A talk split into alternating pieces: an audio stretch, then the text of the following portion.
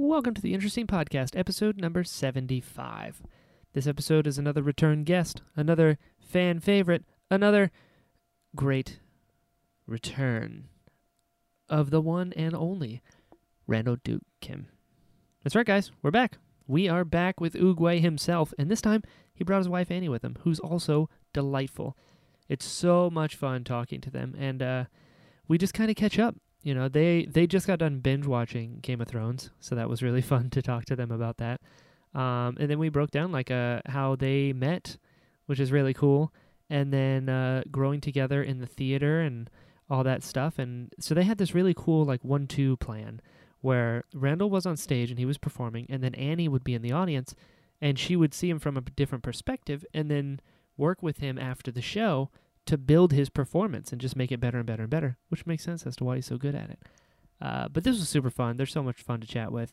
Um, we talk about the impact of theater, uh, the state of people nowadays, and how things are really weird at the moment, uh, which inspired them to do this this show. They're doing a uh, production of Ibsen's Enemy of the People, um, which is fascinating, and should definitely check it out if you are anywhere near New Jersey. Uh, be on the lookout for that. But Annie also is an acting coach, so she got some great uh, little nuggets in this chat for any uh, any actors that are coming up, and uh, yeah, it's just so much fun. I love talking to them. So without further ado, please enjoy the interesting podcast, episode number seventy-five, with Randall Duk Kim and his wife Annie Occhiogrosso. Theme song time.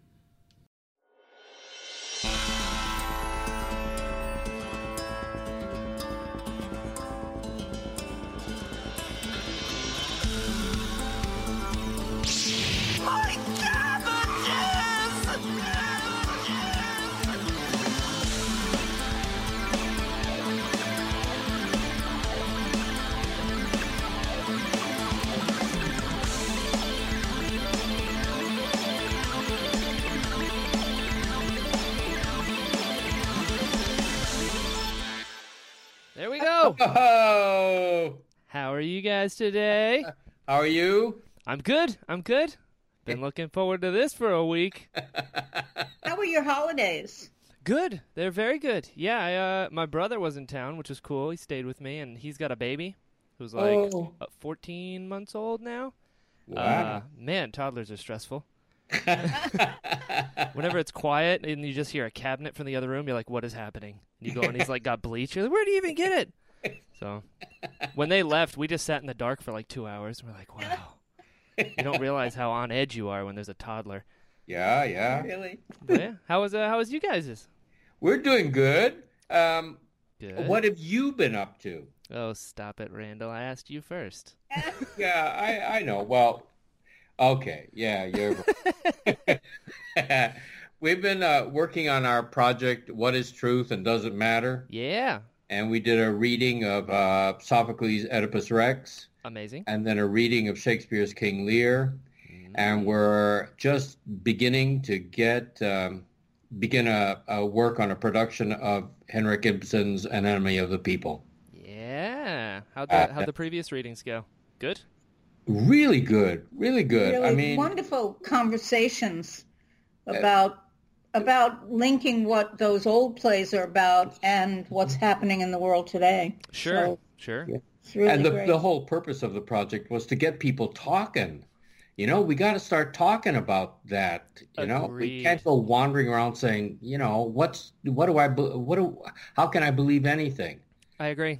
I agree.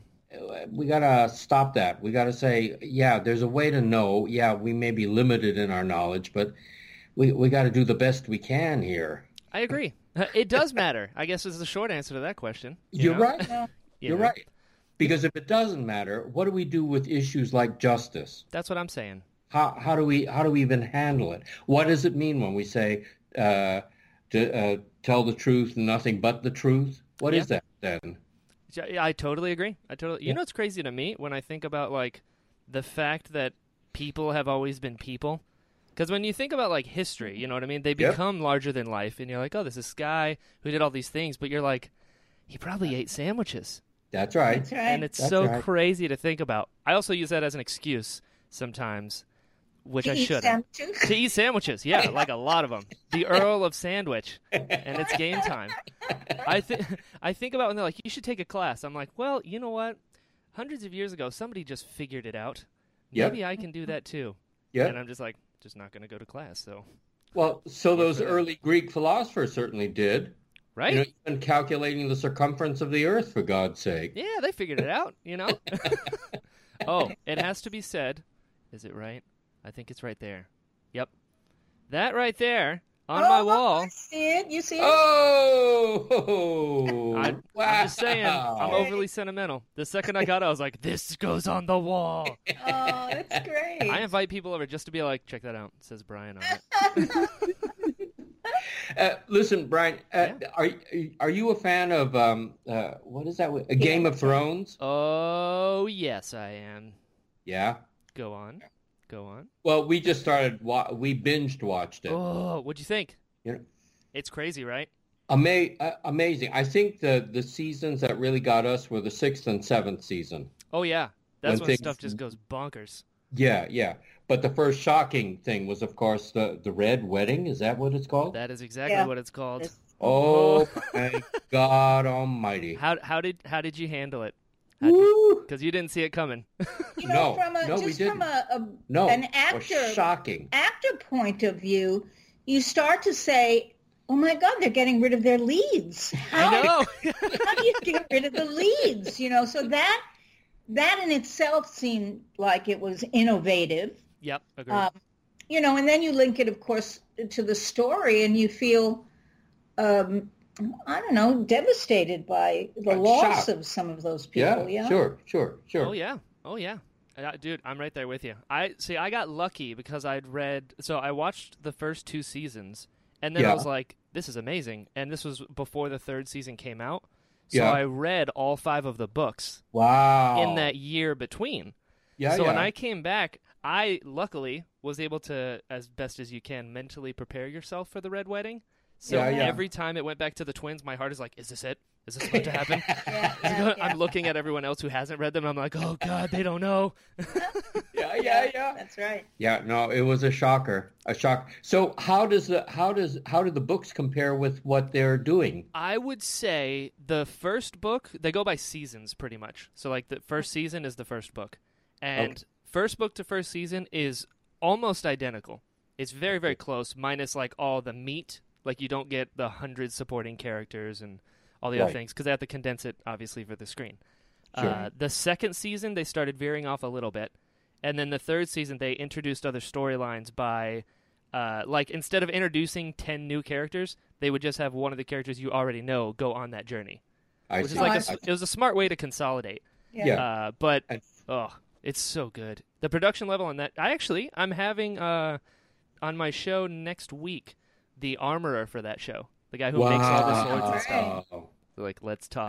Fabulous. I Yeah, know. the visuals are incredible. I Well, know. certainly that final scene with the dragon, the dead dragon blasting Yeah. the smithereens. Holy know. Christ. You know, for us, one of the things that happened as we were watching is we started to pluck out scenes from Shakespeare's plays and Yeah, yeah. Oh, Uh, yeah. said, wow, he knew. That's why I think it, besides it, it you know, being so popular, it's cle- he was brilliant in how he put it together because he's using Uh, yeah, stuff that stuff. we've known through classical theater. Yeah, yeah. Sure. Uh, you know, and people who don't know those plays, like Titus Andronicus, Mhm. you know, the idea of eating your children in a pie, um, yeah. you know, that kind of thing. That's good. We're thinking, wow, see people run away from the classics, and this is somebody who's using, Using the classics, right, yeah, right. reviving it in a different yeah. story. I love it. I love it. He he, he talked about like uh, obviously the author George R. R. Martin got a whole lot of gripe about the Red Wedding because he lets you care about the characters and just murders them all, and you're like, what is Sure. Yeah. Sure, sure. And a lot of people are like, I can't believe you did this, and he goes, well, in actual Scottish history, there was a clan that did that to a rival clan. Like Yep. played Yeah. drums while they murdered the other clan under like Yep. the house rights, and I was like, oh man, that would there's be awful. stuff listen there's stuff like that in renaissance italian history you know one part of the family invites the other part to celebrate a wedding before you know it that wedding night becomes a massacre my god. You know, so so we're quite capable of doing that as a species. oh yeah. Quite capable. Yeah. Agreed. Agreed. I uh, uh, my favorite thing though have got to be the the uh, the uh, the supernatural elements like Oh, the for sure. dragons, The White the Walkers. dire and wolves. I feel so bad when they get killed. You know, Oh, Grey Wind. I love the giants. The army of the dead scares the shit out of me. Right? The king. what are you gonna do? Dragons, Wow, my God! You know, yeah, you can't kill them, so Nope. Oh, I, I've had so many debates where I'm like, they're all gonna die because no one knows. Really? That's Really? my my favorite thing about the series actually is uh so the the chapters are written from the point of view of the character. So you'll, Ah. have, so you'll have Arya chapters, Tyrion chapters, Jon Snow chapters. So like if you read the books, you get like a personal knowledge of who these people are. Ah. So when they die, it hurts real bad. Yeah, And wow, the, and the author uses that to like kind of trick people every now and then. So like a good example would be uh, in the first book when Ned Stark gets killed, right? yeah, That is an Arya chapter. You don't know that Ned Stark is actually dead until like 50 pages later because Arya didn't see it. Right before it happened, the guy grabbed her and left town. Yeah, yeah. Oh, So the only reason you find out what happened was because there's a Sansa chapter, and it says she's been crying for like three weeks, and you're like, why is she crying? And then you find out she got killed, and like, clever, clever. and then he and then he gets mean with it. So like, speaking of the red wedding, so Arya is outside of the red wedding when it's happening, and she's with Right. the Hound at the, at the time. Well, in the book, she sees the massacre and what's going on, and she starts running away. And the Hound is on a horse, and he chases after her.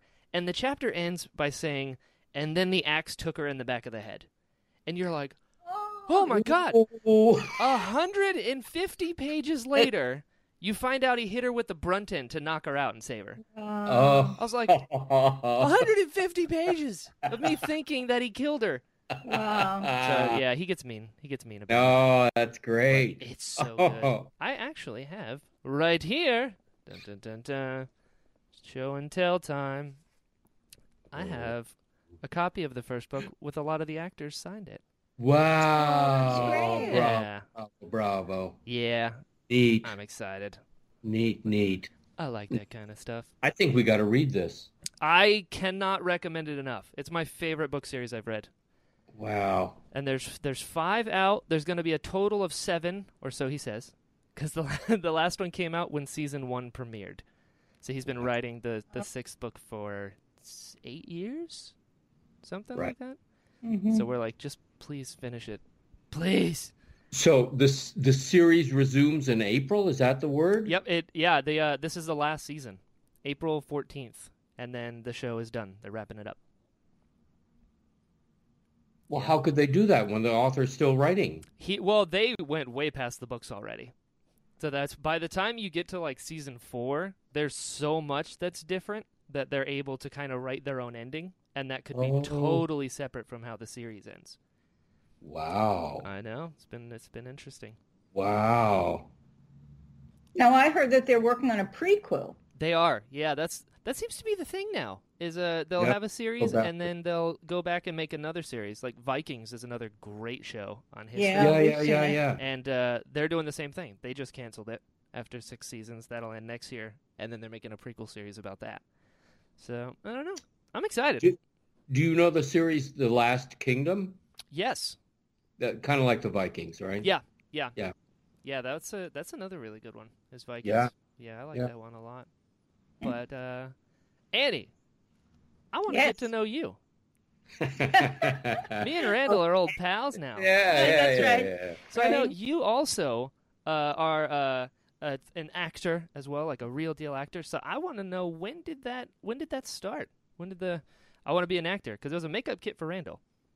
Yeah, That's, that's, right. right. Right. Absolutely I right. re- Well. I wanted actually I do and have done less acting over the years. I started off as an actress. hmm And um, Randall and I met when I was in college, and he was my makeup teacher. Ah, a thread. And they also brought in um, one equity actor, and that was Randall, to be in a student production, and I loathed him. I thought that students should be in student productions. Don't bring these professionals in. But I have to say that one mm-hmm. night as we were getting ready for the show, he knocked on my dressing room door and he said, I just want you to know I think you're a wonderful actress.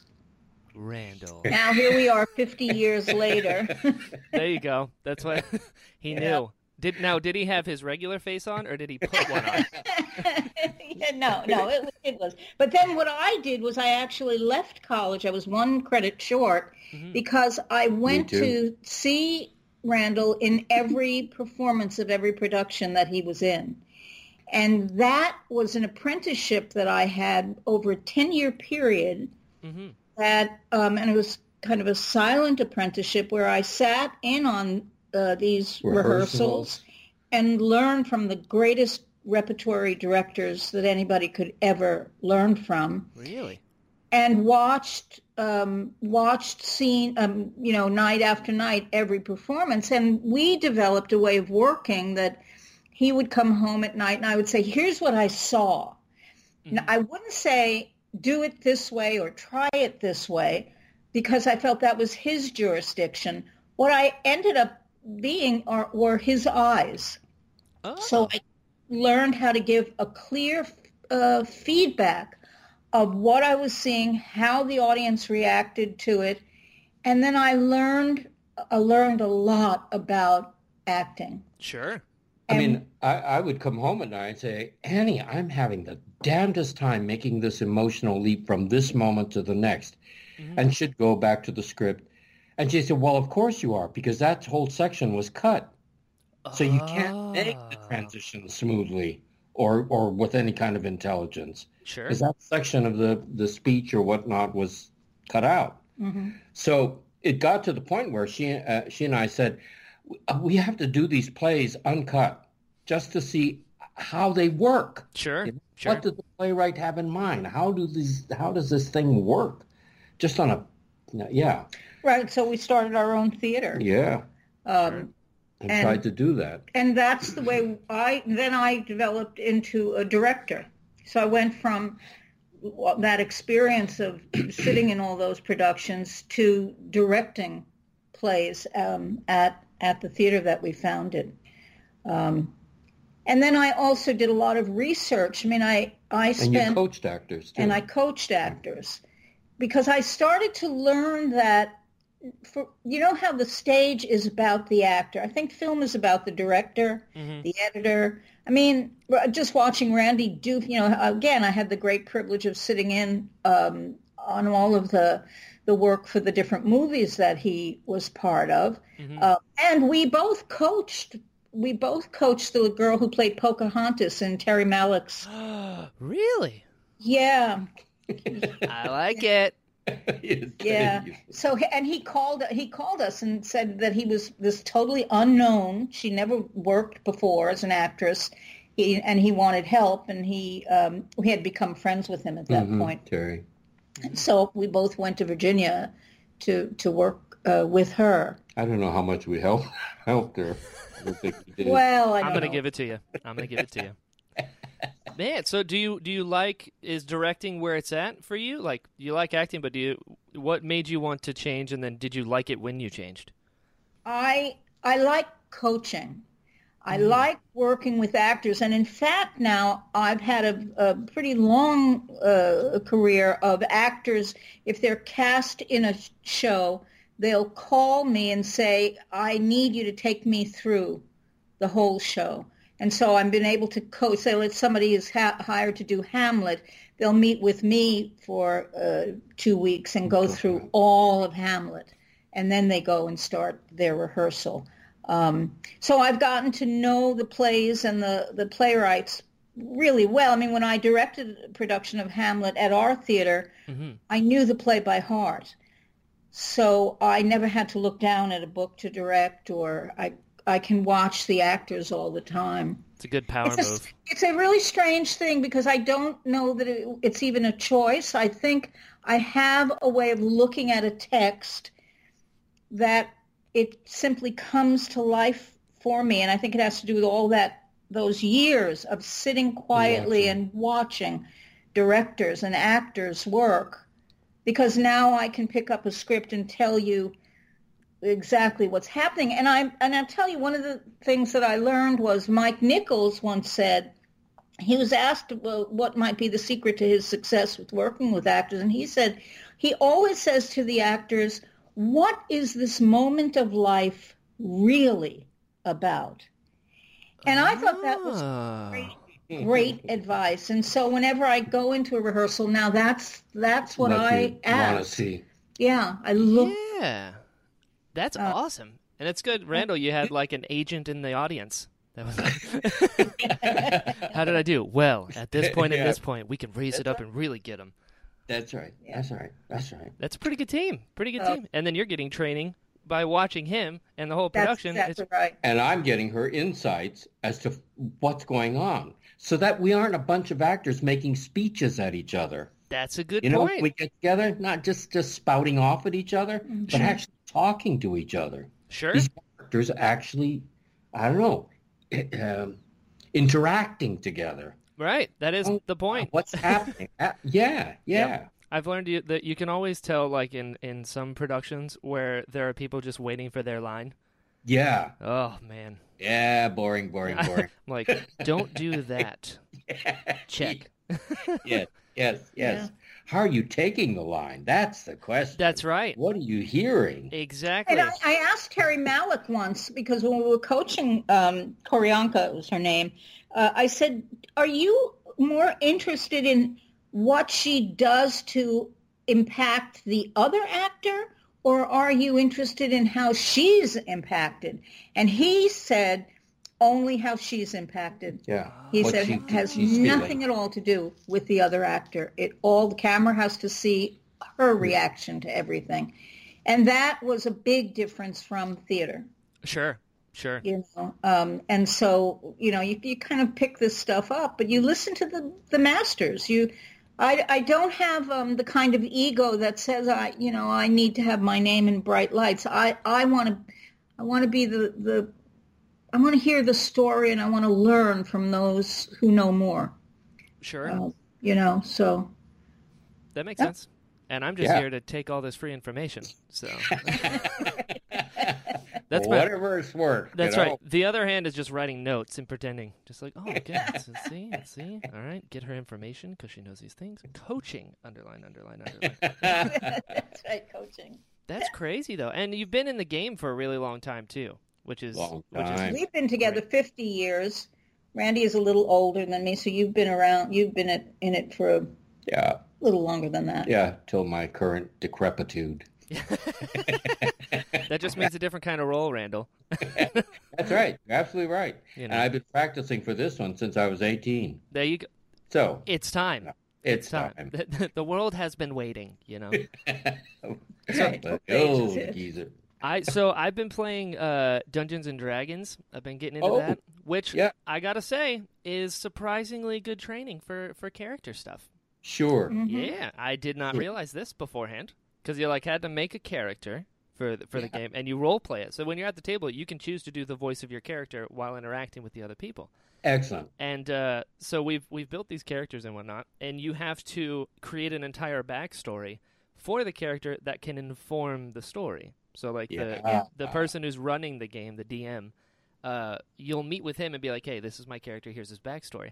And if you're like, "I'm from this certain place. Here is what the people's like," you never know. Like two months down the road, he'll be like, "Oh, you ran into this person who's from the same place that you are," and you're like, "Oh, hey." and he works it. And I bring this up because we have a campaign coming up, and I made a turtle person, Uh, Oh, and uh, great. his name is Gui, which I found out is Chinese for turtle. Uh, you know, did you know that? I didn't know that. No, yeah. I didn't know that. Yeah, Gui. It's it's spelled G U I, pronounced Gui, and it means turtle Yeah, yeah. in Chinese. Fabulous. Yeah, I don't know what the oog is, but I like it. But it's been funny because I've been thinking a lot about what that would be uh, as far as the character goes, and dude, it, even in theater as well, like the like you're saying, the the impact of the character and are they at effect or in effect to the story, and just looking at them as fully fleshed out people, Yeah. it's nuts when you start getting into the weeds of characters and actings and whatnot. Sure, Yeah. I sure, like it. sure.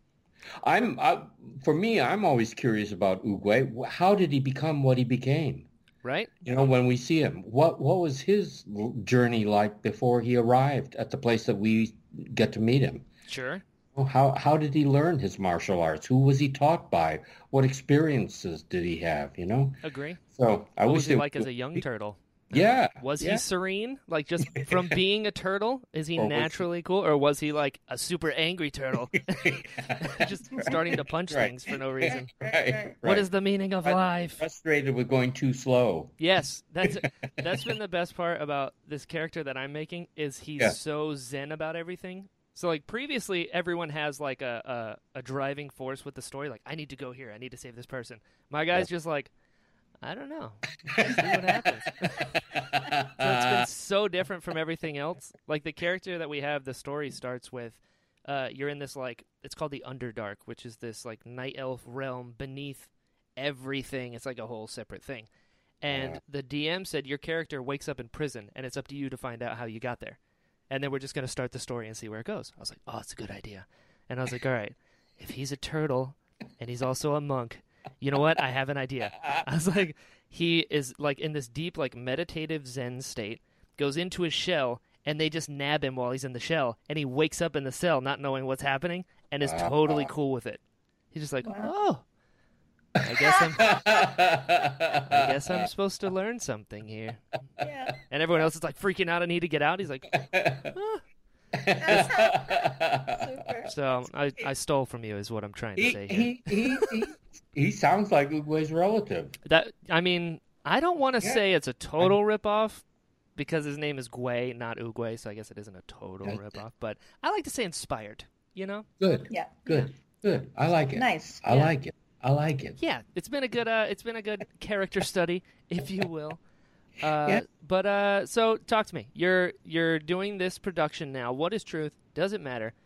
And you've got uh, uh, Enemy of the People coming out. So Yeah. when you were making this, you said Oedipus Rex, King Lear, and now Enemy of the People. Is there another one, or is this trilogies? This is it for now. This Cool. will be it Yeah, it's now. culminating in this one because this one is closest to our time. It's the most modern of all of them. You know, I don't know if you've noticed that um, the films this year Mhm. all tend to be somewhat political Social or issue issues. driven. For sure, for sure.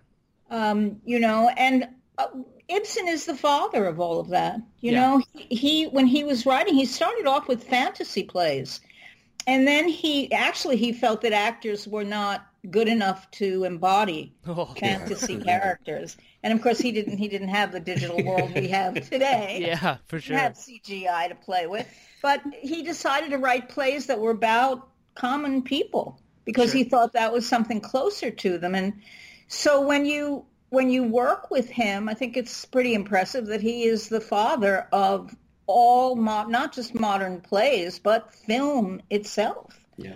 Um, and the piece that that we're doing, Enemy of the People, is this. It, it just, you know, whether you talk about Flint, Michigan. I mean, the the the backstory is that they have these mineral spas spas that are bringing um, great wealth to the town. The doctor, a, a doctor finds out that they are somehow contaminated and that they can bring disease. He informs the leaders of the town. The leaders decide, mm, we don't want to lose the money. We'll keep that a secret for a while. And the doctor decides to pursue it. But the, here's the key to all of it. The, th- the difference with Ibsen is, you know how we tend to be either liberal or conservative. Good guys, bad guys. Yeah, it's true. He he wrote the play because when he wrote a play called Ghosts, he got scathing review. And it- that play was about syphilis. So Huh. you can imagine in 1880 that people went wild. I mean, look look how crazy we went when that woman said "motherfucker." I'm like, you know, I know, right? it's like, okay, come It's on, such a weird time. right? Pull out a knife. But at any rate, you can imagine how they reacted when you they found out that the maiden character had syphilis, and that his mother was totally fine with his uh, flamboyant lifestyle Yeah. that brought him the disease. Um, at any rate, it, the liberal press was cruel to him. hmm And so he decided he was going to go after everybody. he used to keep what was it, Randy? A, a, Scorpion a scorpion or tarantula. on on not his sure. desk, and he would open up the little cage, a little place where it was confined, and get a little piece of apple and put it and watch this creature go after this apple. And he said, "That's what I want to do to an audience. I want to be that. Yeah, I I, want them to be terrified me. and shaken by what they see on the stage." Agitated. And so um, I think we go wrong with it because most actors, most theater people tend to be liberals, so they want to make it a play about conservatives are bad and liberals are good. Mhm. But that is not this play at all. It keeps you on the edge of your seat because you think, oh, wait a minute, Wait. why am I agreeing with the mayor of the town? Right. Yeah. I'm liberal, you know, or, or why do I think the doctor is out of his mind? Um, so it's it's just one of the most exciting plays, uh, and he doesn't get enough credit for it. People think him, of him as being a dullard. And I will say one other thing, that if you like Oogway and you like Randy in the movies, you haven't lived till you've seen Randy on stage. He was born for the stage, and he and Dr. Stockman, who's the lead in this, you can't tell the difference between the two of them. Um, I'm as crazy. Really? Yeah, Hey, whatever works. You know. Right. That- that's right. That's right. Um, so by the way, Ibsen was so radical that we can't even handle him in our time.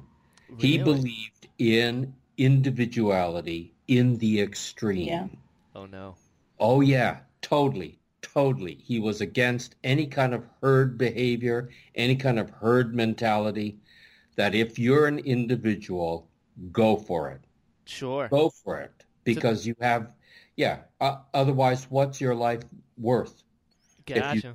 He was like an anarchist at heart. Oh, Yeah, I, yeah. it- yeah. I, you wonder how A a, society could could could exist well, if and they he, he said, don't him. expect to have any friends. Oh He's- man. You, you're going to be an individual. expect. You have gonna to be, be honest alone. even with your friends. Um, and he, you know, he and his wife had separate bedrooms sometimes because marriage, he didn't look at marriage as an institution where two become one and every, you know, yeah, yeah. they had great disagreements. He had, he Yeah, had he was- affairs something outside of his marriage. Um, and he said, if you agree with me today, in 10 years from now, I'll have, I'll have a I'll have totally different on. point of view. Like, don't try to follow me, and just walks Yeah, out with a exactly. scorpion box. No. Exactly right.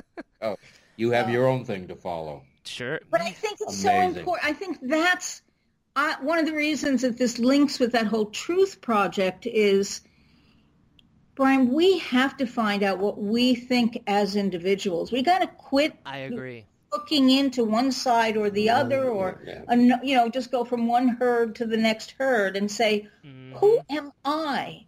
What am do I doing here?" believe?" You know, um, because if we don't, I just think we're just going to bat this thing back and forth, and nobody's going to move forward. I No. agree. I totally agree. That's like it's okay to have an opinion of your own, but we get the way that like society has become specifically in the last I'll say 2 years.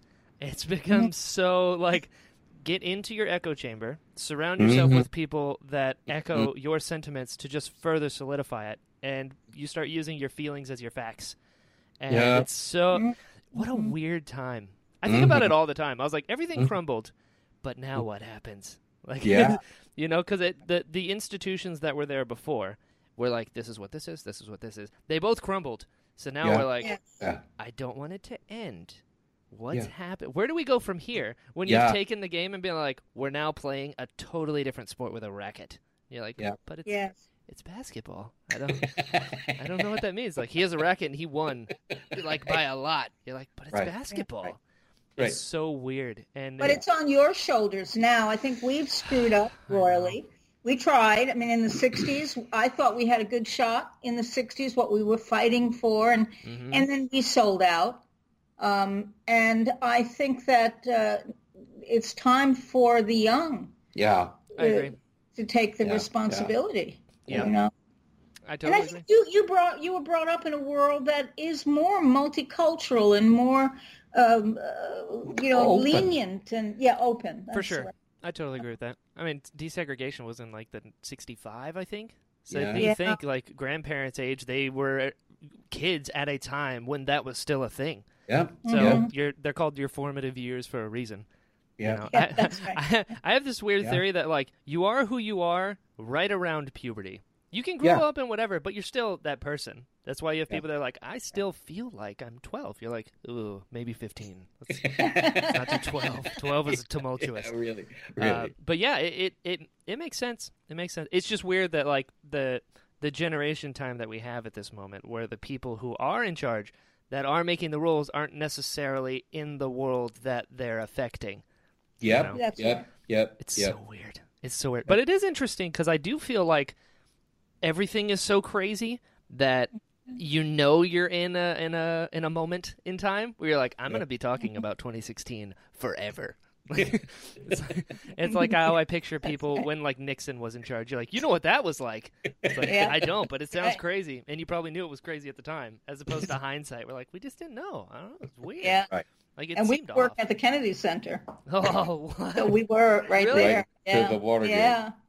Oh man, what a time! People are weird. Isn't it crazy to think like I our love species, I- our species right. is something else. how have we I mean, I look at this other species and I think, oh, you guys know what you're about, and you're there, Yeah. and you're what you have to do. But our species is like Yeah. lunatic. Oh, yeah. Lunatic. It's so weird. I, I, it's like I said before. I just can't. I'm still wrapping my head around the fact that like these people of old were people like the old west. I love the old west. I love westerns. Like everything about it's just cool. In the frontier, just go get a tent and try to survive. Yeah, Uh, but to think that like, oh no, they were they were just people as well. Yep. I'm like, that's right. but how? But that's true of all of them. I mean, I think that that's what we lose uh, sight of. With, and because Randy and I have spent an awful lot of time, you know, 2,000 years ago and 400 years ago. But years. for us, they are people. That's why I, Yeah. I'm always so saddened by the fact that when people do Shakespeare, they do it in this kind of stuffy way, or they they can't connect with the, the characters in the play. And once you learn that they are people, and that they're you know now they may be in positions like kings and queens that that we don't know, you know, so few of us will ever experience. Mhm. But even that, even Yes. that, um, they still have to deal with love, hate, jealousy, all of those things that we who don't have those positions to have to deal with. Um, and I think to examine it, to examine it far away and see yourself in something that happened 2,000 years ago, I don't know. I think that just brings us closer to our own humanity. I, I think if we let that go, we have to start all over again. you know? Oh yes. Oh Now- yes. Now with uh, all of this political correctness, I mean that that, that damn song, uh, "Baby, It's Cold Outside," and I'm thinking, really, are we really going to go there? Come on, the issues are so much bigger. You're right. Mm-hmm. You are right. It's a it's a it's a weird time, and the brain space is weird. And as toxic tribalism becomes the norm, it's Mm. another weird thing where it's Mm. like you're just looking for victories. Mm. You know, where it's like I'll tear down true. whatever I can to oppose the other side. When you're like, Mm, guys, we're on the same team. Yeah, yeah, yeah. I think Yeah, about that a lot when it, it- Yeah. like when you have the. I mean, right now there there are a lot of parties, but you know of the two major ones, and it's like we're all in America. Just want you to remember, like if, Yeah. if you're shooting one foot that shoots the other foot, we're all That's- bleeding out. Just, just That's right. Right. That's keep in mind. absolutely. But Yep. it it brings back to the question, and I do believe truth matters for that reason. Like facts should matter, truth should matter Yep. because that's Yep. universal. Yep. You know, you can have opinions on things, but your opinion doesn't Sure. change what it is. That's That's you know, right. It Right. changes how you look at it. Yeah. It's so strange. So Yeah. strange. But Yeah. I'm also so I'm I, I'm 28, I think. Yes. no, I'm 27. God, Give me the facts. hold on. Yeah, that I feel like I'm 27, and nowadays that counts. no, I'm I'm 27. My God, I'm gonna embarrass myself on my own show. uh, and uh, so I I grew up in the weird time where like I did not have internet until I was like 10 or 11. And at that Yeah. point, they came in like discs you got at the post office. It was like 12 hours of Netscape. And then when internet became everywhere, my brother and I would just throw them at each other. There were, our neighborhood was covered in CDs of internet. We're like, we're ninjas now, and just had, you know, tons of them. And we got in trouble because we left them in the street. Beside the point. Uh, so so I, I I have that memory where like I was there in the formative years when everything changed. When there's Yeah. internet now in the '90s, when you're like, I don't know why everything is neon, but here we are. it's so strange. But I also I tell people like uh, when they ask like what kind of music you listen to, 80s music is my favorite music. It's just Yeah. what I like, and I grew up on like oldies and 80s music because that's what my parents listened to. Sure. So until I was like nine, I didn't hear anything modern. So when they're like, "Hey, what'd you listen to as a kid?" I was like, "Oh, you know, just uh, Chuck Berry, as you do." you know, The Temptations. You didn't? No, you had a weird. All right. So this weird sort of like from the past, but also not. And then now you're like, the world is changing so fast, and I can't keep up. yeah, So strange. impossible. It's and you have a lot more of it ahead of you. Oh God, I I hope mean, so. that's, or we we find great comfort in knowing fact we don't that- have that much more. Uh, right, right, right. It's I'm fine. out. And just- that- that's right. We're, It's, it's fine. we're living it out. You We- know, we're we having a still- hell of a time we- doing it. We still Good- read books. Mhm. there you go. That counts. You know, that counts. So, uh, uh, Annie, what are some of your what are some of your favorite plays? Having seen so many and been in the theater for so long. Well, I, Hamlet is will always be my favorite because it's one of the first plays that Randy and I have worked on together, and we Sure. studied it 14 years before we did our own production of it. Really? Mhm. Yeah, and we did it three times. So, um, so that that's up there. King Lear, I think, is very much a, a play of our times. I think it's a really hard play to do, um, and that's why you don't see too many. Well, if you see productions of them, they're usually cut or updated, or but people always feel it's just too tough for an audience to get. Um, You know, um, I love. Uh, of course, I love Ibsen. I would go to the ends of the earth to do. Here, here's another thing, Brian. I think you know this big um, fad now, and I don't mean that in negative terms necessarily, but is that women are playing men, Mhm. um, and so they put on a mustache, and you know because it's the Me Too period, we can all women should all get out there and play men. My problem with that is you're still telling a man's story. So um, you know, and so my I the thing about Ibsen is he told our story.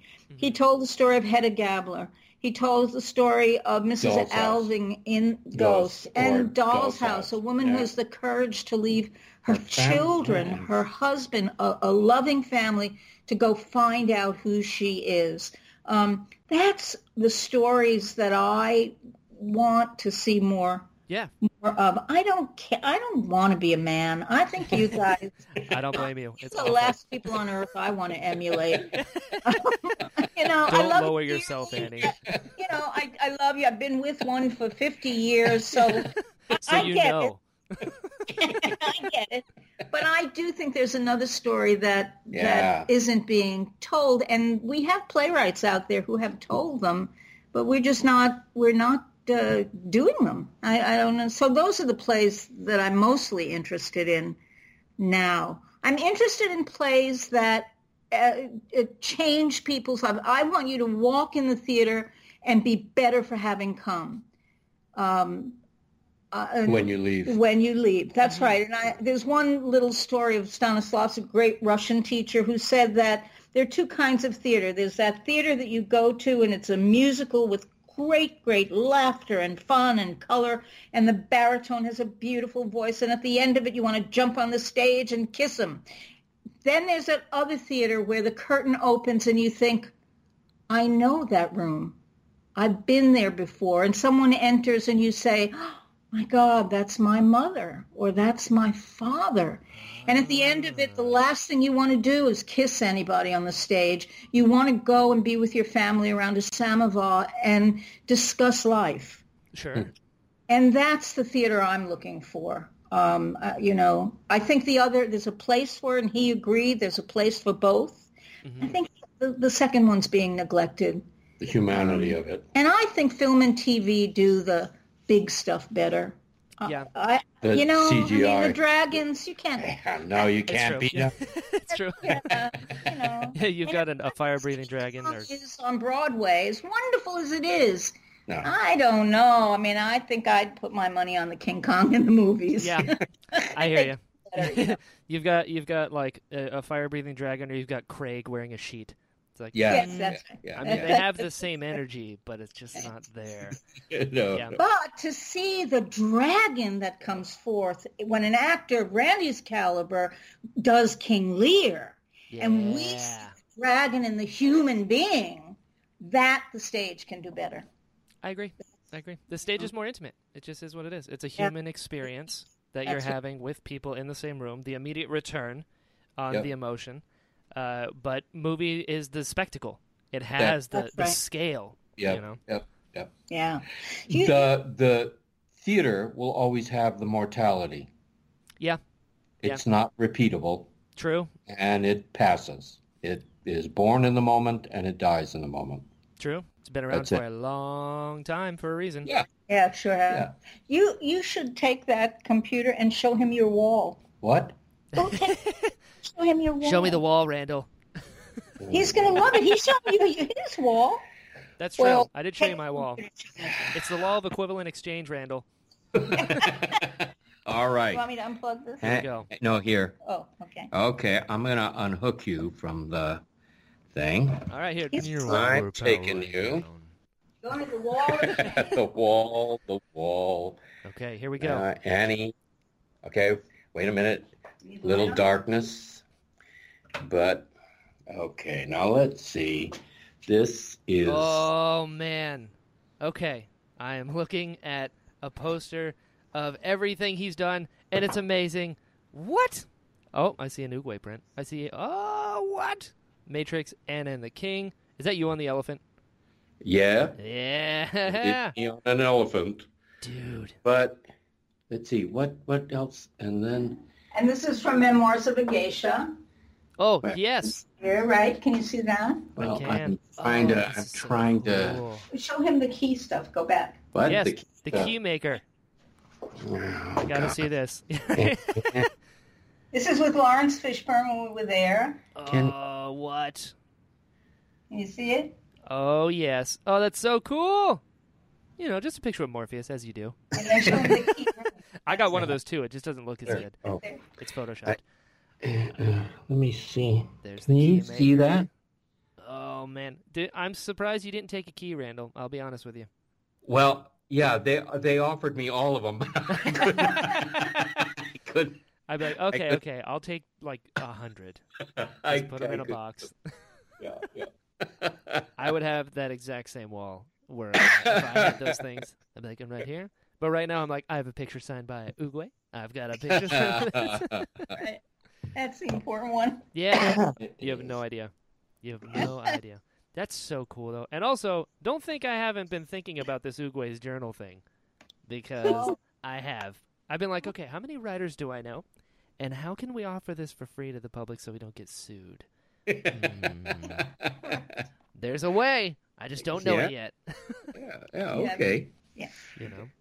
No, such a wonderful character that Uguay. I, I, I don't know. I, I like I like him a lot. Good. Because one day I'm gonna come Yeah. see you on stage, and I'm gonna have my recorder with me and be like, "Let's just run some Oogway lines that I wrote down for no reason at all." That's right. Do you want him at hundred years old or five hundred or? You know what? I think he's Let's a run the thousand. gambit. You know, we'll figure it out. We'll figure it out. That's great. So, uh, Annie, having coached a lot of people, what do you find is a common uh, uh, thing that actors have to get over? Fishing for information. Fishing for Information. I think they have to get over uh, two things. Feeling the responsibility to please an audience so they're not willing to fail, so they play it safe.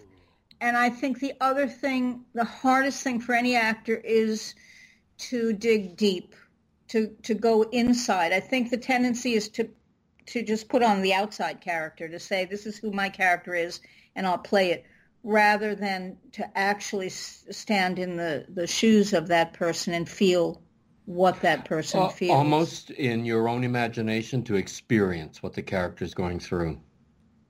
You know, so that Sure. it so your mere imagination of what that might be like uh, actually affects you physically. That makes sense. Because that can makes the actually- character three dimensional as opposed to like this guy's angry, so I'm going to play it angry. It's like that's not a real person. No, Right. no, no. Because, yeah, because an act. Surprisingly, actors have stuff in them that rarely come out, and when they do come out, believe if it's cued off properly, stimulated properly, it can be shocking. It can be Mhm. uh, strikingly original. You know, never seen before. You know, the way that character gets angry or that actor. You know, I agree.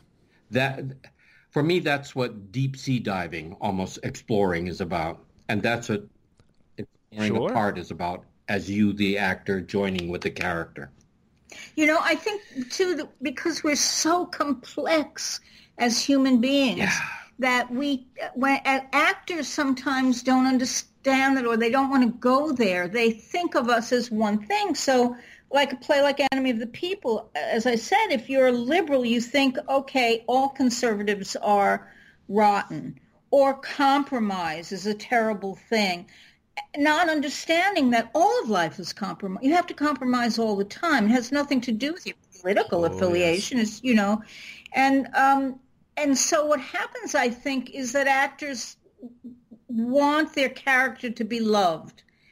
So they don't go to the dark place. And I think it's why we do love the evil characters in film, TV, yeah and in theater.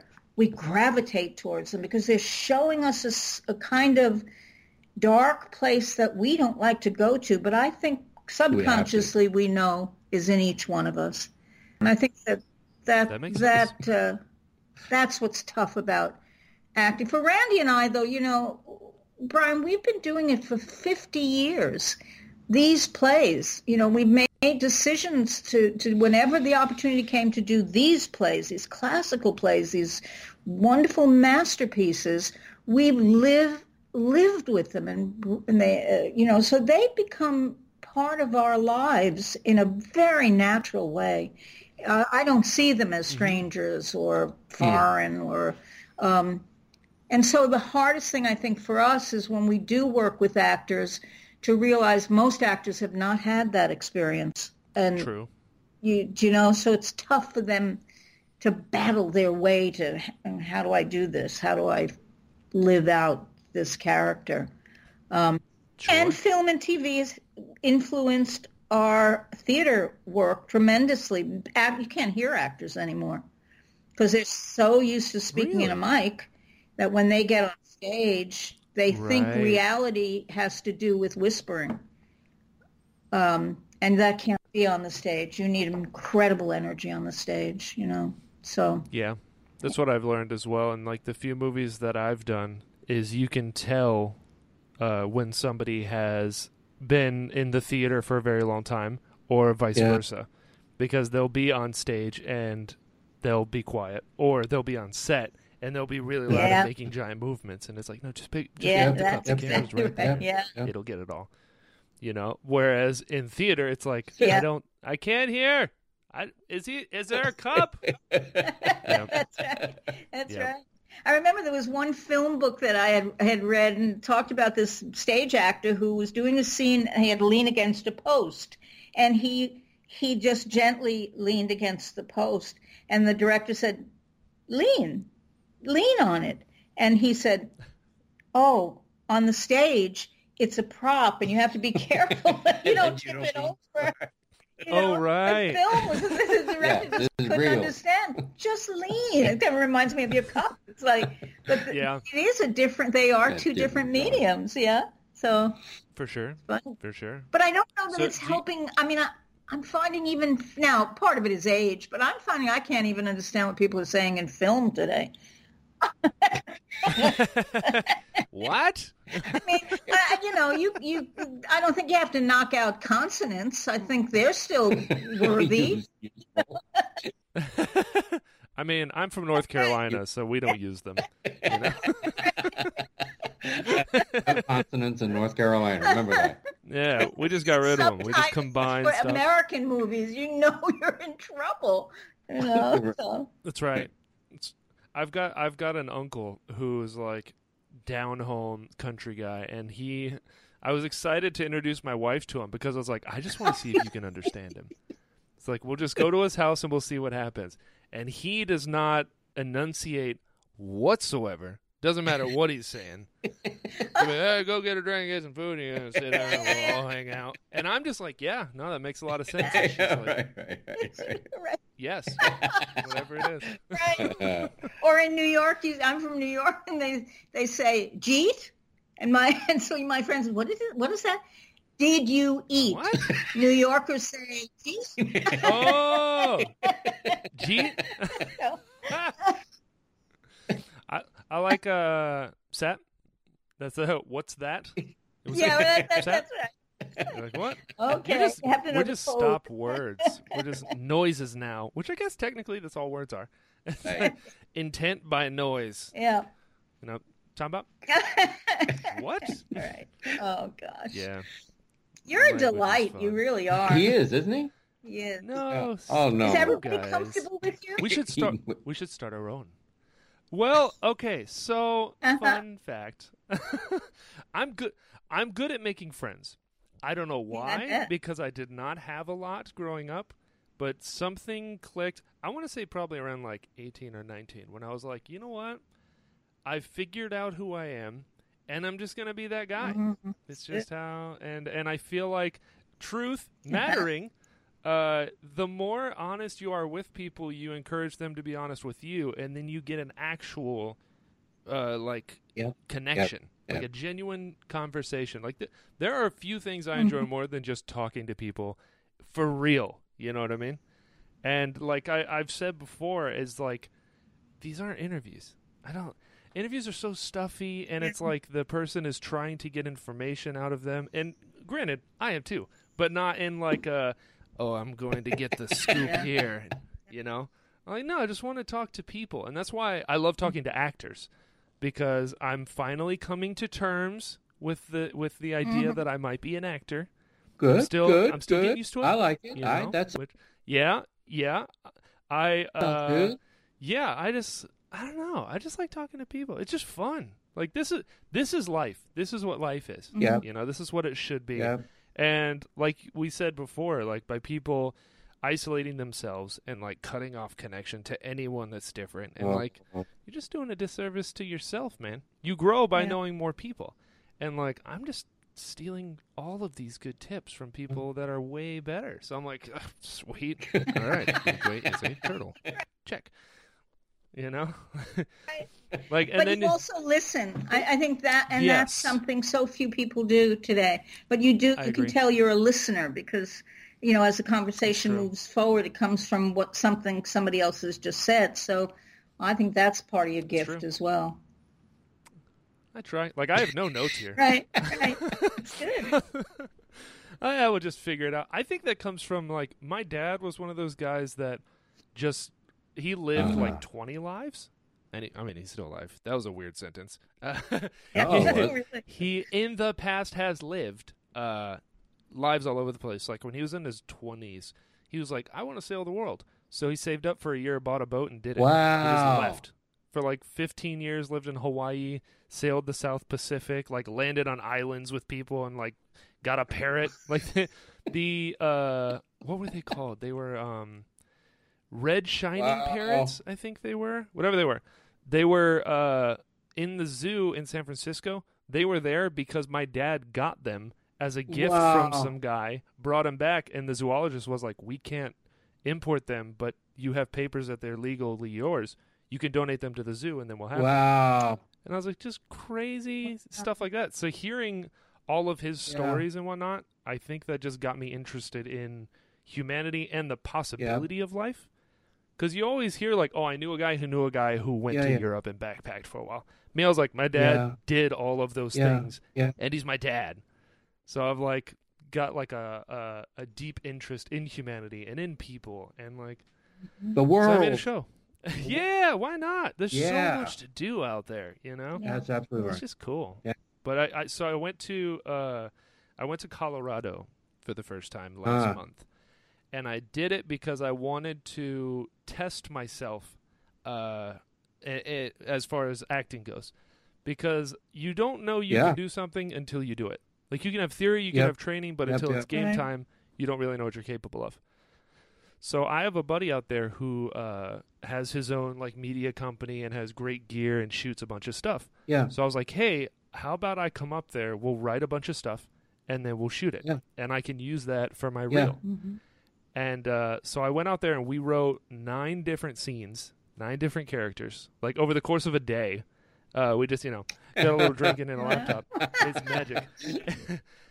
and so, so we wrote them and we shot all nine scenes the next day. We just went different. It was nine, nine different locations. We ruined Yeah. a hotel room. Absolutely ruined it Wow. because the the the backboard on the beds of the hotel that I was staying with was a part of the wall. It wasn't attached to the bed. So we just moved the bed to the other side of the room, grabbed a desk, put the desk in front of the bla- the backboard, and it looked like an office Yeah. because you had this piece and the desk and a lamp that we grabbed. So you know, creativity. Uh, but I, I did this thing because I was like, I'm gonna, uh, I'm gonna go here and I'm going to make or break myself. I'm going to see what I am capable of, because if I'm not capable of it, I would like to know now instead of like way later on. So we wrote these scenes, and the last scene that we shot, uh, he asked me, he's like, "Can you cry on camera?" I was like, "I don't know." I've never tried. I mean, I got a lot of trauma and pain. We can bring it up if we need, you know. As you say, dig deep. and so we fil- we filmed this scene, and I learned yes, I can cry on camera. I also learned no, I cannot stop.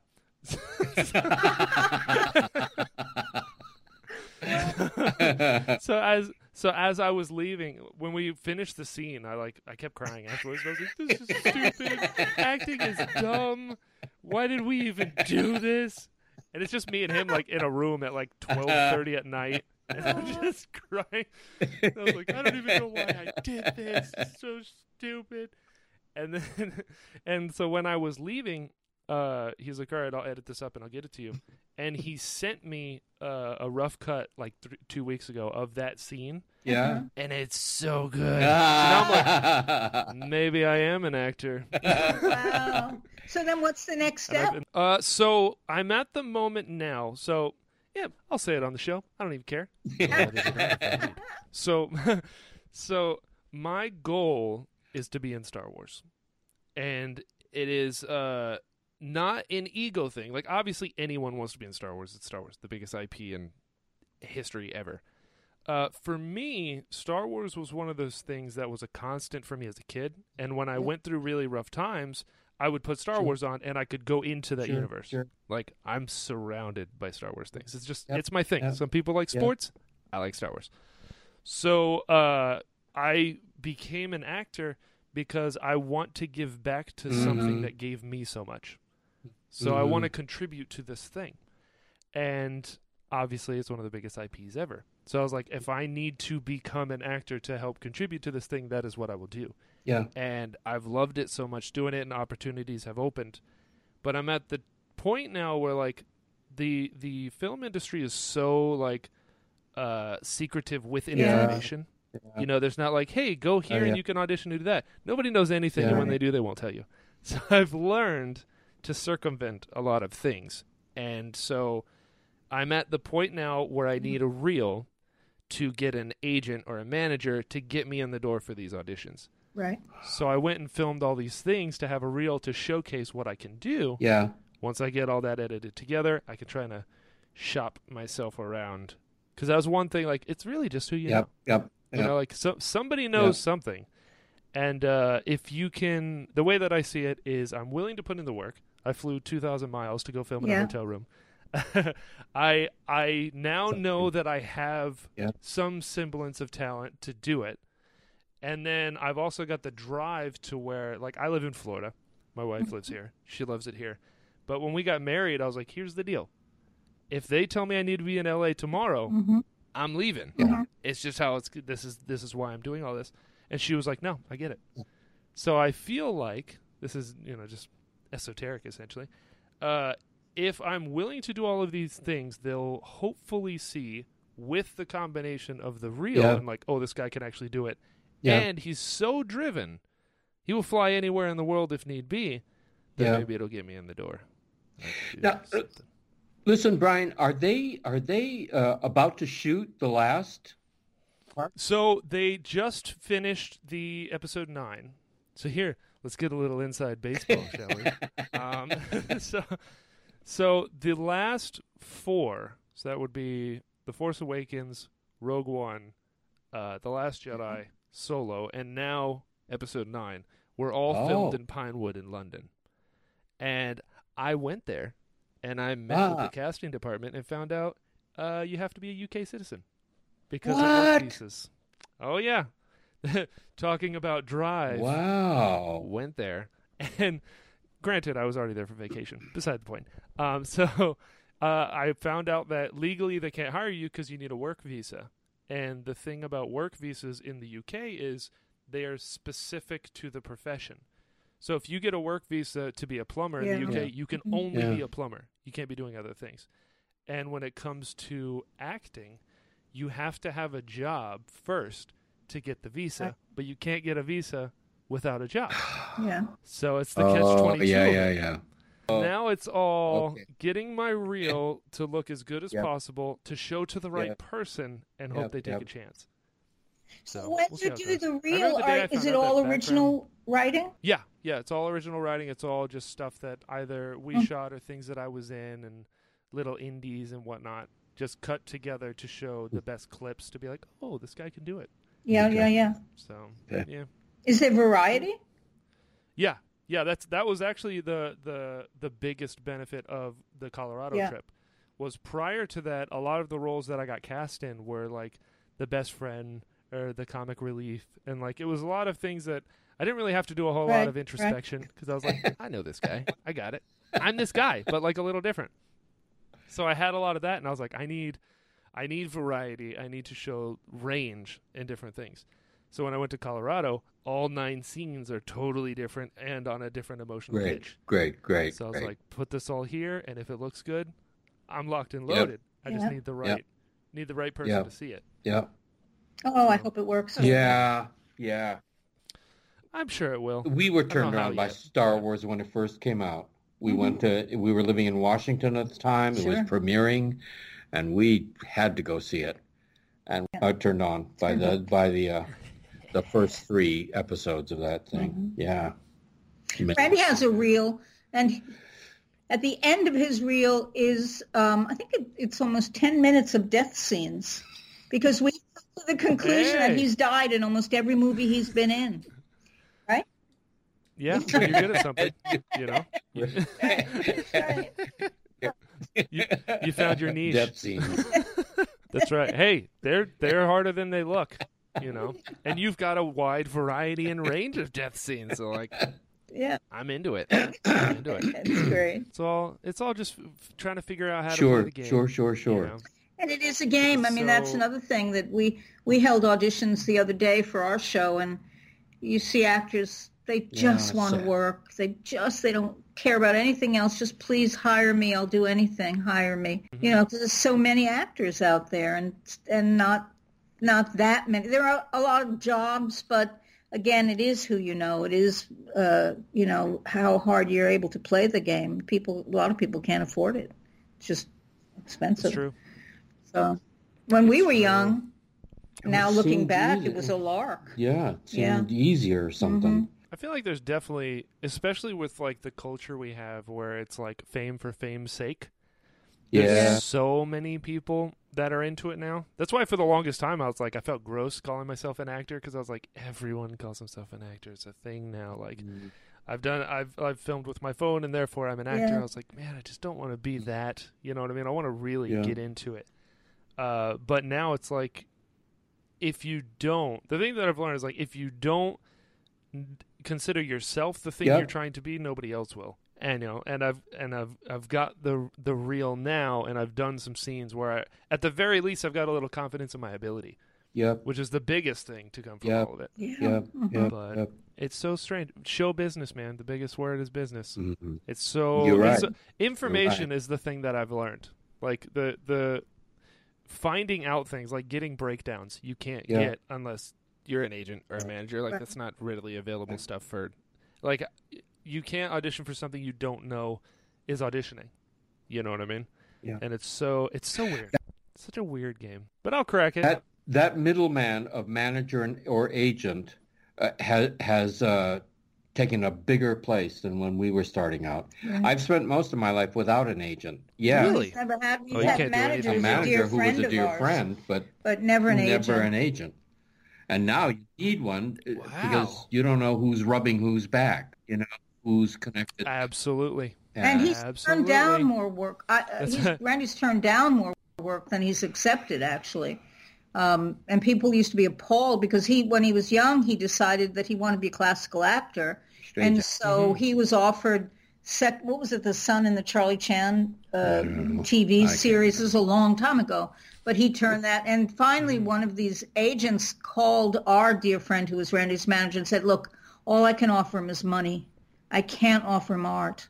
And so, um, you know, our friend said, "Well, he's just not interested." Um, but I have to say that that said, we've never been without work either. I mean, we've made a career, 50 years of of doing Finding what we do. love. Yeah.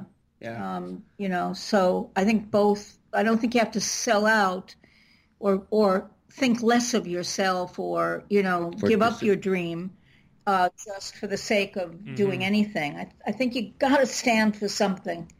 Uh, you know, and I and they'll see that you if, uh, if you're not singular. Again, I don't know why anybody would use you.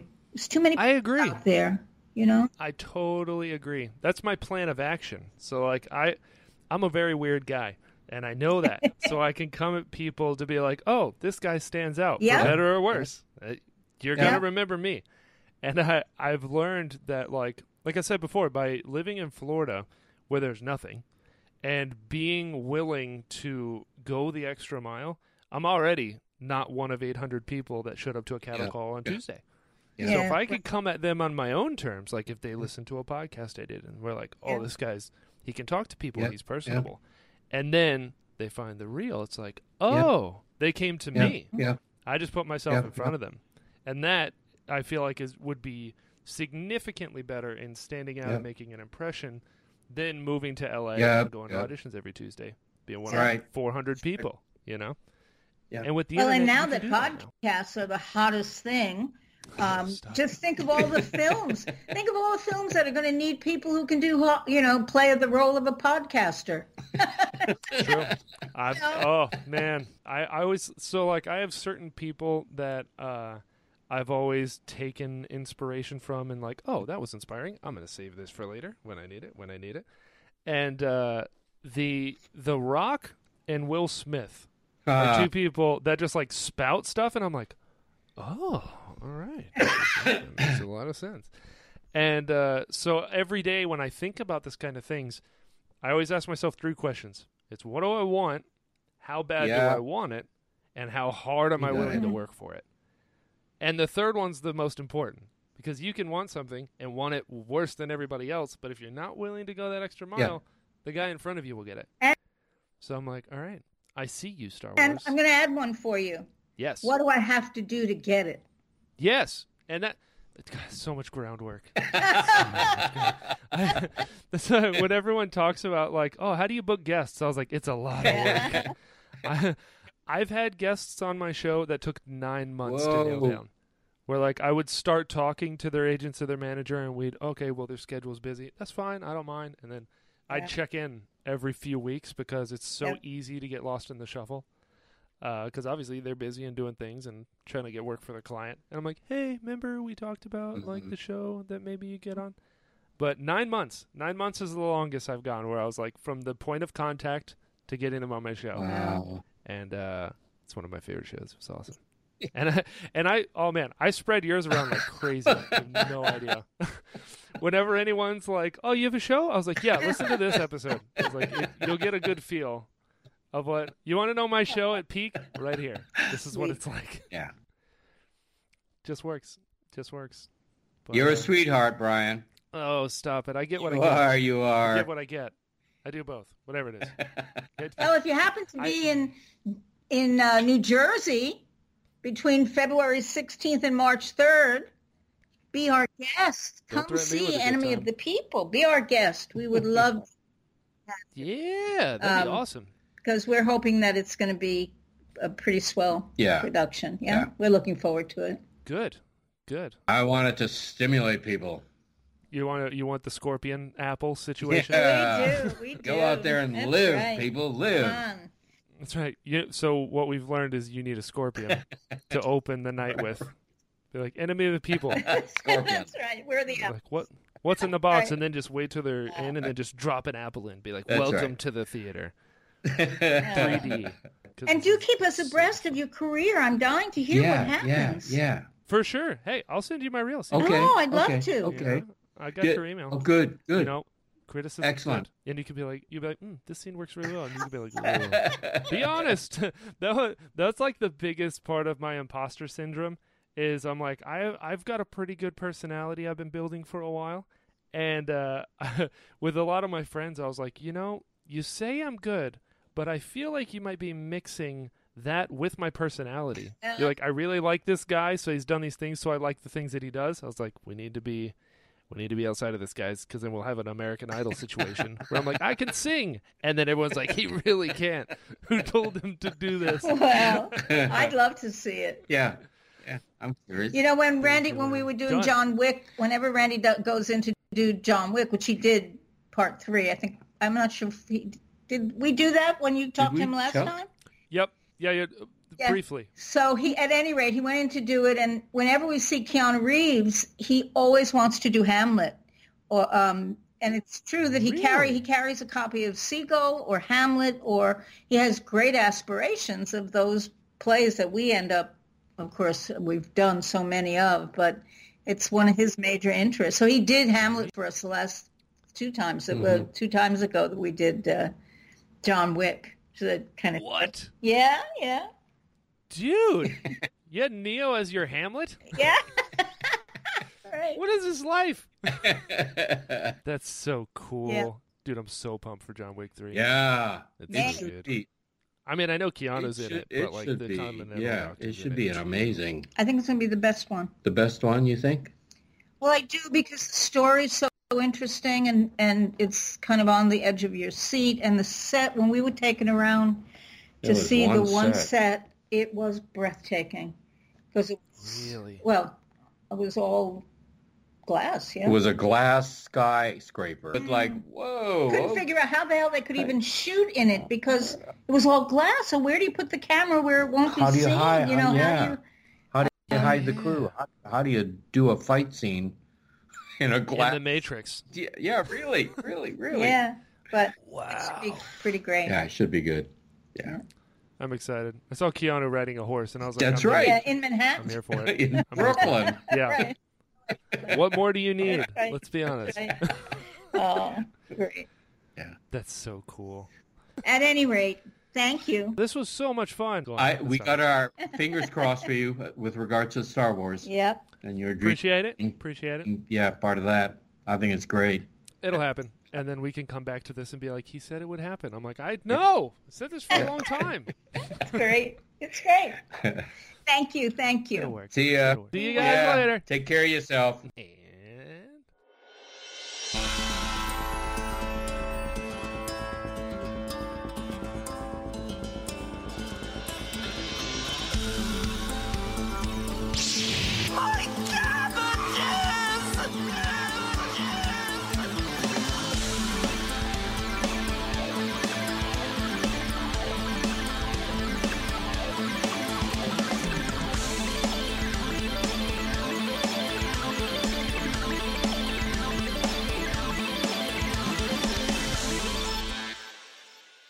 Hello, friends! Thank you so much for listening to this episode of the Interesting Podcast. If you'd like to follow the show, it is at Pod of Interest on Twitter. If you'd like to follow me, I'm at Jedi Brian all over the place Facebook, Twitter, Instagram, all Jedi Brian. If you enjoyed this episode, please share and tell your friends. Let them know we got some cool stuff going on over here. Also, I've gone and made a Patreon, so if you'd like to support the show, you now have that option over at patreon.com slash Jedi Brian. On that note, special thanks to Chris, Ben, Jim, Daz, Kelly, and Daryl. Your support means everything, and I cannot tell you how much I appreciate it. So until next time, be well.